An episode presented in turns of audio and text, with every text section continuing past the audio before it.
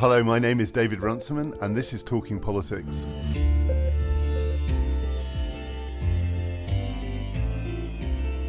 Oh, sorry. Hello. Um, I didn't get up at 4:30 for once. And Early morning, Dominic Cummings morning. That's our new catchphrase. Um, I'm a little jet lagged and addled, but otherwise fine. we are eight days, nine days out from Donald Trump becoming president of the United States. I think everyone is aware of that. Looking around the table here, I just had to say those words, and everyone looked very aware of that. Oh my god. So we're not going to talk about that this week. We will be talking about it next week and every week till the end of time. But this week we're going to talk about something a little more parochial, the British Labour Party, and specifically we'll start, but we won't get bogged down with because it's all over the newspapers.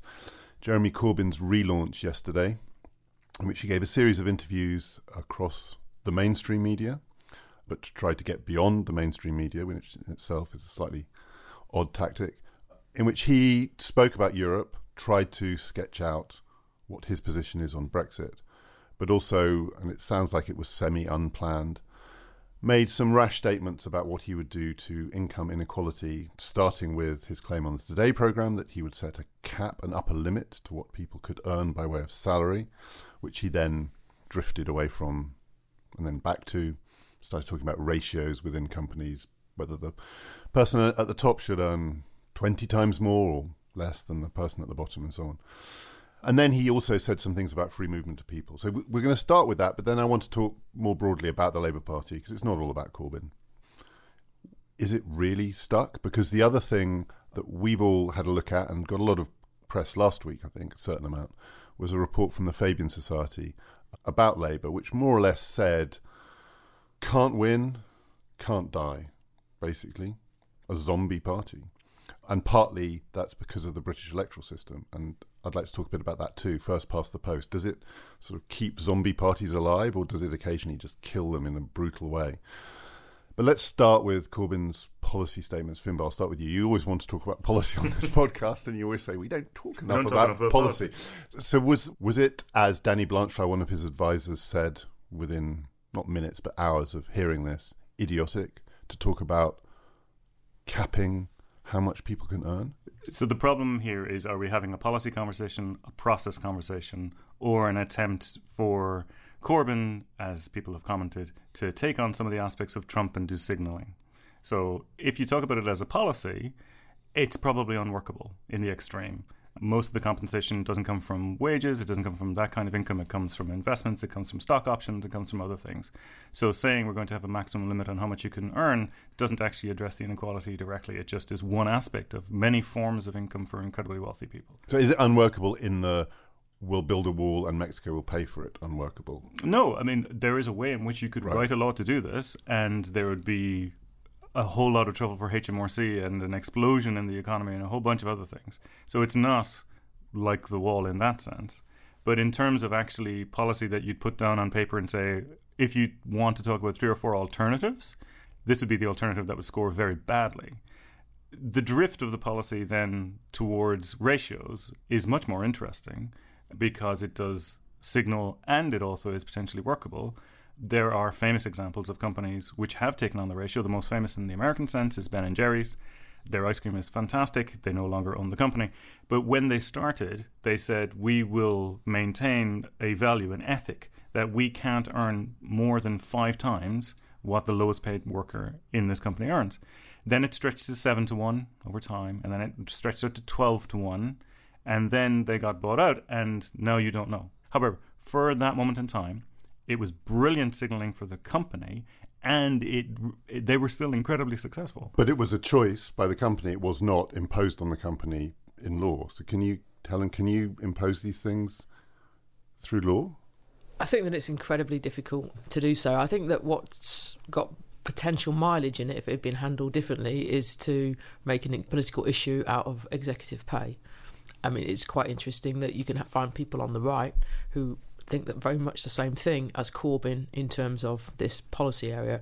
What you can't do is what Corbyn did yesterday is is to spend the morning or the day before, I should say, briefing that he's going to signal something on the European Union and then divert off into this policy area. That makes no sense whatsoever. And just to pick up on Finbar's point, because this is how it's been reported, it was an attempt to sort of tap into Trump populism that, to use what's become the cliche, don't take him literally, take him seriously. So he's not literally going to cap income, but he's signalling very strongly that this is now on the agenda of a main political party. I mean, to me, it didn't sound like Trump at all because Trump does it with a completely different kind of political skill set. But anyway, it, it is, and also, I mean, Trump's whole language is based on hyperbole. That's how he talks. You can understand why people say about him that you can't take what he says literally because I don't think he thinks in literal terms at all. But Jeremy Corbyn really does think in literal terms. That's he's based an entire political career on that. He can't suddenly leap into the I'll just say some words and people can think that what I'm saying is what they're feeling. It just doesn't work when you're Jeremy Corbyn. Yeah, I think that's right. I mean, rhetorically, he's a very different kind of politician, but I do think he's trying to park his tanks on a similar populist lawn, um, and that I think is what that aide that famous gave, populist that, lawn. Yeah, who gave that quote to I think it was Politico that he's sort of trying to do something Trumpian. That's where that's coming in. But there's a different way in which that wage policy, either as a cap or as a ratio, is unworkable, which is that the British business sector is almost entirely composed of multinational companies, some of which are British companies that have subsidiaries overseas, but many of which are actually subsidiaries of foreign companies. You can't apply this policy to the global entity because the global entity doesn't exist as a single entity and isn't headquartered here. And if you do apply it only to the British operations of some company, you could very quickly see a situation in which companies just decide what they're going to do is move the payment of the executives into some division that's somewhere else and then all of a sudden exactly what are you regulating the ratio of and lots of left criticism i think of business and its role in social and economic inequality doesn't take into account the way in which businesses operate internationally and what that means for how much governments are actually able or actually not very able to do in terms of regulating them. I mean, I think we shouldn't underestimate the appeal that putting this on on the table can have. Many people are worried about um, these very high levels of pay, and there are some examples of this being a strategy to win elections. And I remember in 2012 in France, the French uh, presidential candidate then of the Socialist Party, Francois Hollande, made this very famous entirely off the hoof policy. Um, even his main economics advisor had never heard of this idea, which was to tax at 75% earnings over, I think it was a million euros. Now, this chimed with a sentiment which he was, you know, really picking up on, which was anti-finance. And to be honest, that was maybe the decisive factor in that election. We should remember he then slowly abandoned that policy because it was unworkable. To me, I always think these arguments start to go wrong when it becomes about footballers because it's very easy when you're presenting these things to get drawn into a question about whether Wayne Rooney earns too much, which he clearly does. But I think there's quite a lot of evidence people aren't that fussed actually about how much footballers earn. What they mind about is the bankers. But when you get drawn into this discussion, he ends up, it becomes an argument about Arsene Wenger. I think that's a disaster. Anyway, let's quickly move on to the other one, uh, which is the free movement of people. So I'll tell you what I think Corbyn was saying. And I think people said it was all messy and incoherent, but I think it, there was a clear line there, which is he's fine with Britain leaving the European Union. Maybe that was his personal preference, but anyway, he's certainly reconciled to it. And he thinks that the opportunity for Britain outside the European Union is for a Labour government to then enact the kinds of things that were happening when Britain was in the European Union, like the free movement of people. But it'll work now because it will be the choice of the British people and it will be emancipated from all the things about the European Union that they hate, including the fact it's a kind of bankers' compact to exploit them. So what you get is European Union style immigration outside the European Union, freely chosen by the British people. And I think it's not incoherent, but it's utopian. I mean, it just seems to me like it's an incredibly wishful. During the day, I don't think he. I'm getting some puzzled looks. I don't think he moved from that. He just really struggled to make it sound like a convincing political position. I must admit that's not the way that I interpreted what he was saying. It doesn't mean that I'm at all correct. I mean, and I'm not sure I'm correct either. I was just trying to kind of partly because it seems to me that actually, ironically, given his sort of heritage in the Tony Benn part of the Labour Party, Corbyn's never really seemed very interested in arguments about democracy and the European Union. I'd be surprised if he actually used that word, particularly when he was talking about freedom of movement yesterday. It seemed to me. Go on. Okay, so and I, what I'm saying, it's not sort of the British people empowered. It's just the British people could then elect a Labour government who could then just do this, sort of sell it to them as Oh, their he definitely choice. wants. He definitely got some idea that there are things that, that a Labour government could do that are possible now that wouldn't have been possible if Britain stayed in the European Union. But I understood him on freedom of movement to be saying, "Look, I don't really want to make this a matter of absolute principle, but basically faced with a choice between is a single European market more important or is freedom of movement more important?" Labour under my leadership is going to choose a single European market. Now, I think there's a tension there because I think it's in quite direct contradiction with the aims that he has for a Labour government. I know it's kind of preposterous to think that he's going to ever lead this Labour government, but let's just let's just go with that because the single European market rules would get in the way of any number of things that he um, wanted to do. But I think he was trying to signal that actually he wasn't really giving any ground on freedom of movement, even though he was acknowledging that he's not going to talk about it in absolutist terms. But the thing he kept coming back to was currently the problem is it's exploitative. Mm-hmm. So the arrangement that we have now is that people come into this country, they undercut wages, they are exploited, British workers are exploited. So if you take us out of the EU and you can you have the power to address the exploitation, and then you can sort of bring that system back in again, but the non-exploitative version, which to me why it sounded coherent but utopian. The point is that the criticisms he was making about the way the freedom of movement works, the, the problems of exploitation, those are ones which, in principle, the UK government could resolve or address without having to leave the European Union. I think the point that he was making, which I have to say was identical to my position, is that if you have a, an exit from the EU, there are a number of laws which could stay exactly the same, such as the laws on, on uh, free movement, but they would no longer be laws that were derived from agreements in Brussels. There would be laws passed by the UK government because that's what the government was elected on. And that could be to have pretty open borders in the way that we have now. So it is politically utopian, I think. But I think Corbyn's message was, you know, if you if you carry that to the country and win an election on it, then that's a big difference. And that makes it sound a bit like the Tory position on the European Convention of Human Rights. We could have the same convention, but if we came out, it could be our convention. We we've chosen these rights. That's right. I was hearing a moment where he wanted his cake and to have to have it and to eat it because what he was saying was there is this tension between access to the single market and freedom of movement, and we're going to fine tune depending on how things go. Well, if it works that way, we'll stay with free movement. If it doesn't work, we'll go away from free movement. It isn't a position. It's basically saying we'll do what's expedient to try and grow the economy. Well, fantastic. That's what you're supposed to do as the government. Well done. It it is no position at all. No, I think the, the, the reason why there's such a problem with what Angela Merkel calls cherry picking is that there's the idea that you would want to limit access by EU migrants to the British labour market.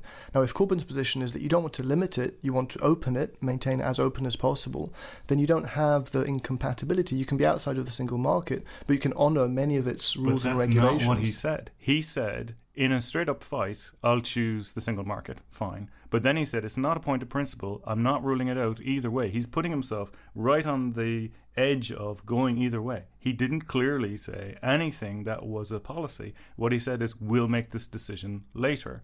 So to say that he's cherry picking, he's not. To say that he's taking a position, he's not. It's, to me, absolutely the worst muddle of trying to signal in one direction and trying to garner some version of a policy position. Nothing was in there that was clear. We're not going to do this Trump comparison, it doesn't really stand up, but just more broadly, if this is an attempt to be that kind of populist politician or be a bit more. I think I was most struck by just watching him yesterday, listening to him, is that he wants to be in a place where he's comfortable. He doesn't like being outside of his political comfort zone. And that is the opposite of a lot of these popular. They don't care about how comfortable they feel. They, they see an opportunity and they take it. And he just does not seem to be the kind of politician who would want to you know, take a big leap one way or the other because a gap opens up. It was very, very quickly, very defensive, protecting his comfort zone. Also, as well, he can't possibly be a populist politician and end up the day with the position that he ended up with of saying that he's completely comfortable with the level of immigration into Britain at the moment. I mean, that is so far from being populist that, that if this is supposed to be left wing populism, it's just a non starter. I think that's true. Um, it's but I but this is where I think the way that these things are actually read and consumed by the vast majority of voters sort of matter because I think in the environment that we're in right now here where referendum campaign has been fought almost exclusively on the issue of migration whether or not that's the most important issue vis-a-vis sort of Britain's relationship to Europe and in the wake of that you know, both in policy terms and I think in sort of human terms, the immigrants in the UK are facing extraordinary levels of pressure and discrimination. Anything other than a full throated defense of migration is read as Labour is backing down from its support for immigration. And that is the way that it was read yesterday. So I don't know that it kind of matters if there's some nuance in the position because I think the way that that is going to be received almost everywhere um, is as a populist move that Labour is backing down from its position on migration. And to give a totally non representative Cambridge bubble sample at the dinner party I was at last night, the people there were sort of rolling their eyes, putting their head in the hand. Oh, Jeremy's moved to the right. Jeremy's moved to the right. And it just, uh, yeah, I they know. should have seen then the BBC News headline by the end of the day. Yeah, I I think know. that that would It's- have. it's, I uh, mean, I, what is it's a clearly, mess. I, no, I don't think it's it's it's a mess in this sense. Is is that he's under significant pressure from members of his shadow cabinet and significant people in the Labour Party who aren't in the shadow cabinet to move on this issue. And I think he was showing yesterday that he's not really willing to do it. Yeah, and that's his comfort. I mean, it's so maybe it's a kind of steeliness and sincerity, but to me, it also has that kind of this is the space I've always been in, and you're not pulling me out of it. You're just not. I, th- I think Jeremy Corbyn's comfort zone is to be an open borders Brexiteer.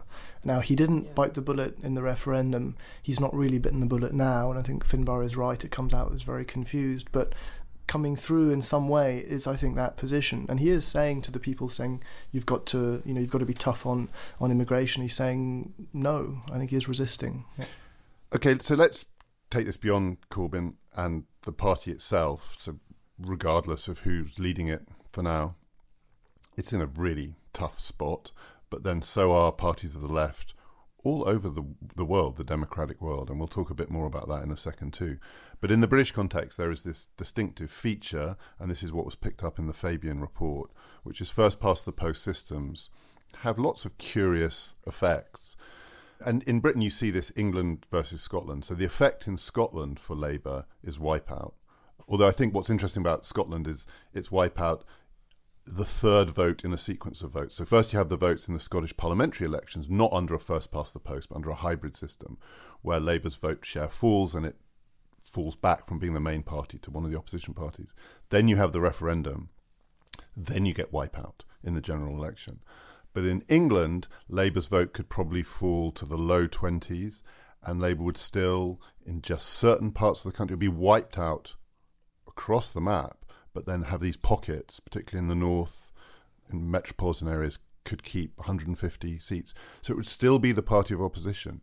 So there's this sort of question about is it a zombie party here? Is it actually being propped up by the electoral system, given its current levels of support? And how hard it is to see Labour on its own ever, I think, forming a government again. Or actually, does the first past the post system allow it to keep going until it gets its act together and it can come back? Because parties under these systems, they hardly ever do die. I mean, they die about once every hundred years.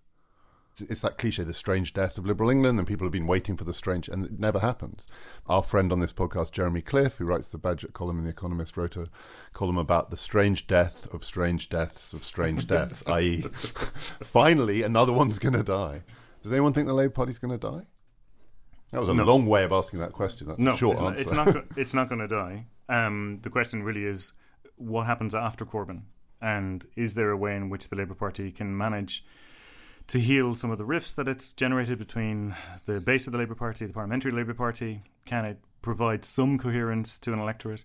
Does it want to provide itself a route to tapping into the current mode of populism, or does that have we reached some sort of high watermark for that sort of populism?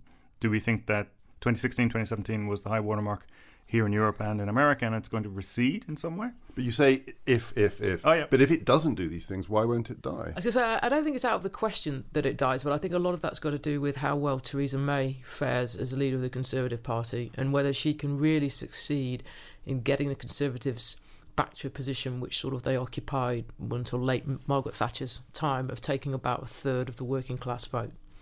Because you know what Cameron essentially did was a culmination of a set of things, but Cameron kind of finished it off in terms of the Conservatives being able to attract significant amounts of working class vote. He kind of wanted to disavow, if you like, working class Toryism.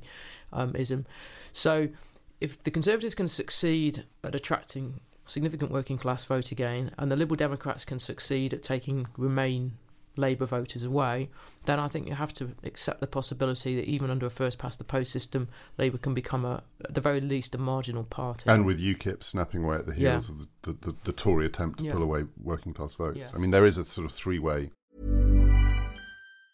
Hey, I'm Ryan Reynolds. Recently, I asked Mint Mobile's legal team if big wireless companies are allowed to raise prices due to inflation. They said yes. And then when I asked if raising prices technically violates those onerous two year contracts, they said, What the f are you talking about, you insane Hollywood ass? F- So to recap, we're cutting the price of Mint Unlimited from $30 a month to just $15 a month. Give it a try at mintmobile.com slash switch. $45 upfront for three months plus taxes and fees. Promo rate for new customers for limited time. Unlimited more than 40 gigabytes per month. Slows. Full terms at mintmobile.com. pull here. So, Chris, on this electoral system, the British way of doing politics depends on there being an opposition, but not just an opposition, a kind of alternative government. And in a sense, general elections have always meant to be a choice. You've got the government and you've got the alternative government. I think most people agree at the moment Labour is not a plausible alternative government. So there are two possibilities here, one of which is some other party is the alternative government, but that also isn't on the table. The Lib Dems are not an alternative government. Or you have the government, and then you have a whole range of possible coalitions. But the evidence of the last general election is under first past the post. People are really uncomfortable with the coalition option because they have no idea what the possible coalitions are and they can be scared into the thought of an SNP. So that's a real problem for Labour, right? They're not the alternative government. There isn't another alternative government. And coalition politics is a hard sell in first past the post. I mean, I, I do think the zombie party description is reasonably apt.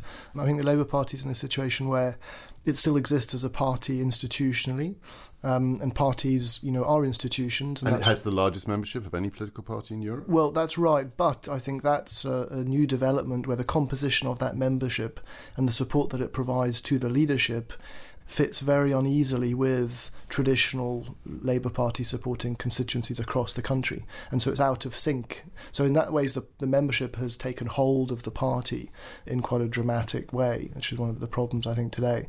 But I think it's, it's very difficult to imagine the, the disappearance of the party. I think what's more likely is struggles at the top, changes in direction, coups, counter coups, and some different composition of the party going forward. But we're not in a situation, I think, in the UK where you could easily imagine the disappearance. I mean, even in some countries where parties have disappeared, think of the PASOK, you know, party in Greece, they haven't actually disappeared. At the local level, PASOK is still a pretty powerful, you know, institution. It still has the local cells. That's how parties work. So I, I think the zombie for the time being, but I think it'll then be taken hold again by something else or somebody else. I think the issue though goes beyond the first past the post system and it goes to the question of the fact that the UK is a multinational state and the problems of the constitutional governance of the UK and particularly the constitutional governance of England in the devolution settlement. Because for Labour's the problem isn't just constructing a coalition that's going to have to involve the SNP it's constructing a coalition that's going to have to involve the SNP under political conditions in which the issues of governance of England are not really sorted out and that is going to mean that they're always going to be vulnerable to the attack that was made upon them in the last general election. Until that issue is sorted, I don't think that Labour can make a coalition with the SNP. If it cannot make a coalition with the SNP, it has got no prospect of getting back into government, even under a coalition form.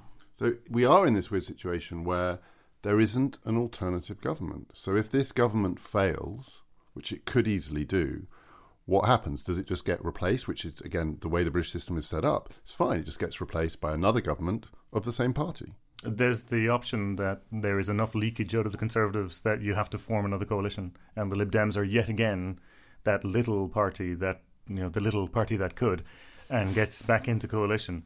Is that something that people would want?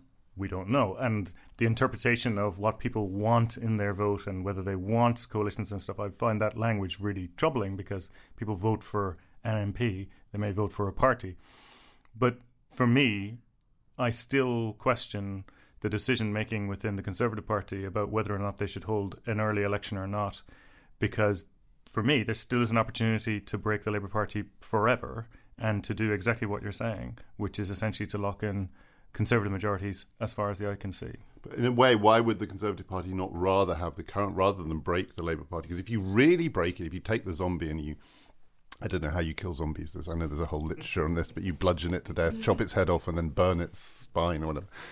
then something will take its place. Much better to have, as Chris described, the, the thing just sort of limping on. Except for the fact that Labour are, as you said, the party who have significant assets, a major membership, and if they get their act together, they can resurrect, they can come back from the dead. Yeah, we've really dragged that metaphor to death. Let's um, okay, let's then broaden it out because how different is this predicament from what's going on in the rest of Europe? And I just want to ask one more Corbyn question. I want to ask this to Chris because he does make a lot himself of an idea of European socialism or kind of solidarity among parties of the left across Europe. And he's often, in a way that sounds very jarring in the House of Commons, but is speaking to some constituents. He talks about his meetings with fellow European socialist leaders and how they recognize they have a shared project, which is to take Europe in a particular direction and so on. Does that play in Europe at all? I mean, what is the European left's view of Corbyn? Well, I think what's interesting is that Corbyn is somebody who's running a party. In other European left wing parties, centre left parties, you have not Corbyn like figures. You have those figures on the margins of a party who may like to take it over. So, somebody like Arnaud de Montebourg in, uh, in France. Um, but what you have running those parties are centre left politicians who are failing. Um, and so, there is, there is no doubt that the problems of the Labour Party, irrespective of, of its leader, the problems of the Labour Party as a whole, are mirrored in places like Italy, France, Spain, people like Pedro Sanchez in Spain, Matteo Renzi, all these reformists, these centre left reformists, are perceived, I think, to have gone much too much to the right, have embraced the market too much, have been unable to go in the other direction, and are now either out of power or in you know serious serious trouble. Um, and the situation in France is as existential for the French Socialist Party as it is for the British Labour Party at the moment. I would say even more so. I mean, it's quite plausible. There are a lot of ifs in this scenario, but it is plausible that in the second round of the presidential election, you have a, a traditional right wing figure, Francois Fillon, and then you have somebody who is, in France, they describe him as a political virgin, Emmanuel Macron who was a minister in a socialist government but left and is now running as an independent with his own movement. It's not even a party um, getting into the second round of that election. Is there a political analogy for Macron that would, who would be the British equivalent, someone who broke away? The defining feature of Macron is that he describes himself as neither left nor right. He says very clearly, I'm not a socialist. So he's if you like, uh, I mean, he's never been elected. He's not a traditional politician at all. Um, he's very young. Um, it would be somebody who, sort of a David Miliband figure, you know, What before. About, what about Bloomberg? Was it for comparison? he doesn't have the sort of the weight and the authority and the experience of an older person who's held some serious office, maybe not a political office. So no, in some ways, So it's as if Miliband, when he David Miliband, when he had his opportunity to challenge Gordon Brown, had resigned from the government and said, "I'm actually quitting the party altogether, and I'm going to now be an independent figure who brokers between." I mean, that I mean, it's impossible to imagine him doing it, but that would be the But that, that reveals the, the achievement of Macron is to bring people towards him, having literally put the party at a distance from himself. He has no support of any party whatsoever. Uh, in the current sense, it actually would be more like Keir Starmer now leaving the party and challenging because Miliband had too much history in the party. Starmer as a new MP, etc. He'd be about the right framing, as it were, with uh, external experience. And so, Keir, if you're listening, have a think. But of course, and I don't want to harp on this, I say this quite a lot, but political systems matter. You can't do it if you're not in a presidential system. So if Keir Starmer does that, he is dead. I mean, he's just, he's not a zombie politician. There's, there's nowhere to go. You, uh, David Miliband couldn't have done it. He can't say, right, I'm running as an independent for the post of prime minister. So there are political rules, if you like, that make it possible in France. This is a presidential election. The idea of the president as somehow being outside of politics is, has a long tradition. Macron is tapping into that, there's no doubt. But I think the striking thing for the French Socialist Party is that it's in a position where the main figures in opposition to the right are Mélenchon on the far left, who's not as, uh, running for the socialist, you know, primary, and Macron, who's not running the And is primary. Mélenchon, how, how, sorry if I pronounced that name wrong, how close is he to Corbyn in terms of political profile and persona? So I think Jean-Luc Mélenchon is very French, obviously, Which Corbyn isn't. which Corbyn isn't, but um, the similarities are quite striking. Mélenchon's been around for a long time. He's a, a real uh, old timer in, in political terms. Ideologically, they have a lot of affinities with one another. There are you know interesting differences between them, but I think you know Corbyn and Mélenchon are could see eye to eye on a lot of issues. the you know, Parti Socialiste is different in that it's one of the few major center left parties that didn't go through a formal period of moving to the center in a very public way in the 90s. It had figures who were doing that, Strauss Kahn and that sort of circle around him, but there was never like a French third way that took control of the party in the way that happened in Germany, in the way that happened here, in the way that happened in the States. So that the rupture that Corbyn represents, it's hard to imagine something like that. Whereas the PS has just sort of hovered in this territory between an old 20th century socialism that doesn't work anymore and, you know, whatever third way movement that was mooted in the 90s that they never moved towards. I think that's because, though, that the French socialists had got there before the third way ever got there, so to speak. And then that is, is because as soon as Mitterrand abandoned his sort of pseudo Keynesian social democratic economic policy, is the French um, socialists in government practiced economic orthodoxy, not sort of Thatcherite economic orthodoxy, mm. but hardcore German orthodoxy, in which there was no space for having a debate mm. about macroeconomic policy. The French socialists have been bound by that commitment mm. ever since. But but the problem is that there was never a language for it. So the party transitioned, if you like, towards the market under its president François Mitterrand, but there was never a new no. socialist party sort of idea that was sold to people. So you had this massive mismatch between what it did as a party and its policies and the kind of language it used that still sounded very old fashioned, and that's come apart. And and the, is it then possible to pull together something because these are such different stories: the Labour Party story, the French story, the Italian story, different political systems, different histories, different personalities, and yet they're all look like they're walking to this possible cliff face that just drops and the, the, Democratic Party possibly in the United States as well. I mean, maybe not, but there's, some, there's something going on beyond political systems and personalities and histories that is squeezing the centre left. Well, what, what is that thing? I think the thing that is going on in Europe is the EU. If you go back to the reasons why Mitterrand did his U turn in, in March 1983, um, which basically disbanded the radical agenda which he'd come to power with, it's all about France's membership of the European exchange rate mechanism. And there's a road that gets from that moment to France embracing monetary union, and there's a road that gets from that moment to the fact that pretty much every centre left government that comes into power in Europe after that disavows radical Keynesianism, if we, if we, if we can call it that, or macroeconomic expansion.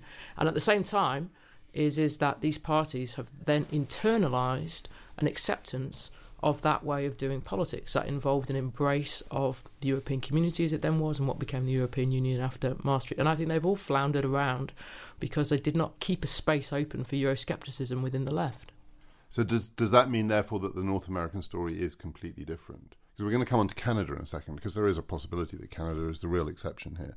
But Maha, the, the Democrats in the states, so they didn't have to decide whether or not to join the exchange rate mechanism, but they are they're in a bad place. An incredibly bad place and not and not one that comes just because of this election. I mean, one of the kind of dirty secrets of the Obama era is although the Democrats held the White House and for part of that time held Congress, it's been a terrible period for the party at the state level, at the local level. It's been getting decimated now for over a decade. Um, but I and I do think that the causes of that are similar in the sense that part of I think this sort of malaise of left leaning parties is about the failure to figure out how you actually do left wing economic policy under conditions of globalization where the level of control that you actually have over economic decision making is quite limited. And in Europe the you know the thing that triggered that realization has been sort of policy around Europe, but in North America a lot of that is triggered by NAFTA and by the entrance of the US and Canada into this arrangement with Mexico that constrains what we then feel like we're able to do. And I think that becomes the node around which a lot of these debates are taking place. But then these debates are actually about much wider questions of how do you regulate business how do you how do you regulate migration what kind of authority do you actually have to make those types of decisions so that i do think is very similar and where electorally that becomes a problem and this we haven't really talked about and i would be curious actually to hear from chris about how this works in some of the continental european democracies where i don't know so much. But the split that takes place for a lot of these center left parties between the urban metropolitan parts of their coalition that are actually fairly comfortable both sort of in a cultural way but also economically are doing quite well out of the transition that's taking place and you know, sort of voters either in rural areas or in smaller cities that are deindustrializing for whom this has been both culturally and economically completely devastating. Um, and the failure to be able to kind of figure out how you keep those coalitions together in the transformation that's taking place. That to me feels very familiar um, from the American context. There are a lot of echoes in the European context. The the split is devastating for the French Socialist Party. It is predominantly an urban middle class party dominated by you know Paris based elites. Um, it has very little to say to some of its electorate, which is based around the country and has now, in many respects, turned away from the French Socialist Party. The German SPD is split as well. You have one half is much more favourable to a more open uh, immigration policy, the other half is much more sympathetic to Merkel's U turn on, on refugees and a much more hardline policy. So the party is split. We know very well that the Labour Party faces exactly this predicament. The difference between the urban, sort of capital based, educated elites, I suppose, and voters in other parts of the country is a very common feature for a lot of the centre left parties in Europe. And there's no idea, I think, about how to bridge that gap. But I would say I think I'm not sure I quite agree with Helen about the role of Europe. I think there's a there's a problem of ideas here. You know, the only policy that Corbyn's put on the table, we've now said doesn't seem to be workable. Now, the left, I think, has to be responding to how to deal with you know problems of inequality with with ideas that work, and it doesn't really have much. And I think it is true that certainly centre left European parties have not dared question this straitjacket that comes from being a member of the European Union. Um, and a lot of right wing populist parties have. They said, well, these are rules that we can change or we tear them up. Now, the left hasn't dared yet challenge ever closer union. When it does, I think, because um, I think it must, then things will, will change. And the dearth of ideas is going to continue and it's going to get harder. And what the moment in Trump saying reshoring, bring back American manufacturing and bring back manufacturing jobs, that isn't possible under modern economic conditions.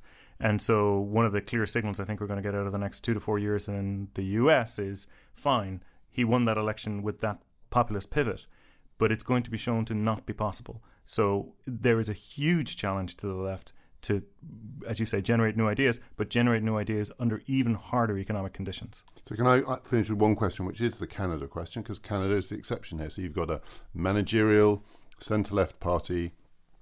NAFTA, as you said, it's Canada as well as the US and Mexico. Okay, they have a charismatic, sexy guy at the helm, so maybe that does make some difference. And timing matters a lot. You know, electoral timing makes a huge difference when in these various cycles you ask the people what they think. But is there any evidence that, that Canada shows how you can still do this? Or is Canada all about not being America? They got lucky a little bit in the sense that they were running against an incumbent conservative government that had made a lot of mistakes, that had been in power a very long time, was incredibly unpopular. You know, Harper was an easy target, right? So that is, I think, part of it. And then Canada has a system in which there are three major parties. There was a party you know, to the liberals left that was in really bad shape, and that probably also helped. I mean, there must be something to be looked at in terms of the way the policies were messaged because, you know, it's not like they won on other issues. They won explicitly on the issues that have been so difficult for left wing parties elsewhere in the developed world. That they were campaigning as a top line pledge, not on anything to do with, you know, sort of constraining government spending deficits, but on we will increase the deficit, we are borrowing to invest in growth um, as a top line economic policy. And they were able to sell that. And that, I think, you know that's what other parties need to be autopsying is the fact that they were actually able to sell that explicitly and win on it and sell it by having a leadership team that was not heavily composed actually. I mean, it's a managerial party, but it was not composed in a big way of career politicians. Even I mean, even Trudeau has done a whole bunch of other stuff, um, like being before, the son right. of the former. Yeah, I know, but it was acting, was doing all was lecturing, was doing all kinds of other stuff. Taking was relatively shirt recently entering into politics. There were former journalists, there were former business people. Um, so it was campaigning as a as a party of expertise that wants to borrow more of your money and spend more of it, um, and that worked. So I think there's much to be learned about exactly why that is, and it's still kind of mysterious to me that they were able to do it. I think there's a fundamental difference though. Is Canada doesn't have two things. Canada doesn't have a border with Mexico, which is the case with the United States, and it doesn't have the same issue of politicized illegal immigration. It doesn't have freedom of movement with 27 other countries like every member of the EU state does, and that means that certain things that the centre left has to grapple with in the United States and um, particularly in the European Union just doesn't have to happen in Canada. Canada's the lucky country. I think that's probably a good note on which to end. Um, and we will be coming back from next week to talk about Donald Trump. We'll be looking ahead to a Trump presidency next week. And then on Friday, on Inauguration Day, we're doing a Facebook Live event from King's College, Cambridge, a somewhat elite institution, but a good place, I think, with some students and others to be looking at what Trump says. I don't know. Does anyone know who's writing his speech? Lots of head shaking. It must be weird to be writing a speech because he's presumably not going to deliver it as written. Maybe he is. Anyway, we'll hear what he has to say we'll, in real time and we'll talk about it. And then the following week, we've got Jill Lepore from The New Yorker, one of the most interesting writers about American politics and the history of the Tea Party. And she'll be coming on and we'll be talking to her about what she thinks Trump means for America, for the world, for democracy. Do please join us for that. Do follow us on Twitter at TP Podcast underscore. Let us have your questions. Let us know what you think. My name is David Runciman, and we've been talking politics.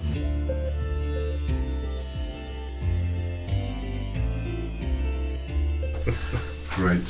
So in terms of what we're actually doing, no. Have, have I oversold it now? We students. No, no, I don't we've think got we- science, So we're Yeah, doing next yeah. Wednesday, then you're doing it. Yeah. Exactly. We don't normally do. What Damn, this? sorry. It's normally very duo in here. Scottish. You always want to talk about policy. I do. I do want to talk Uh, about policy. oh, No, okay. okay, three, two, one, go.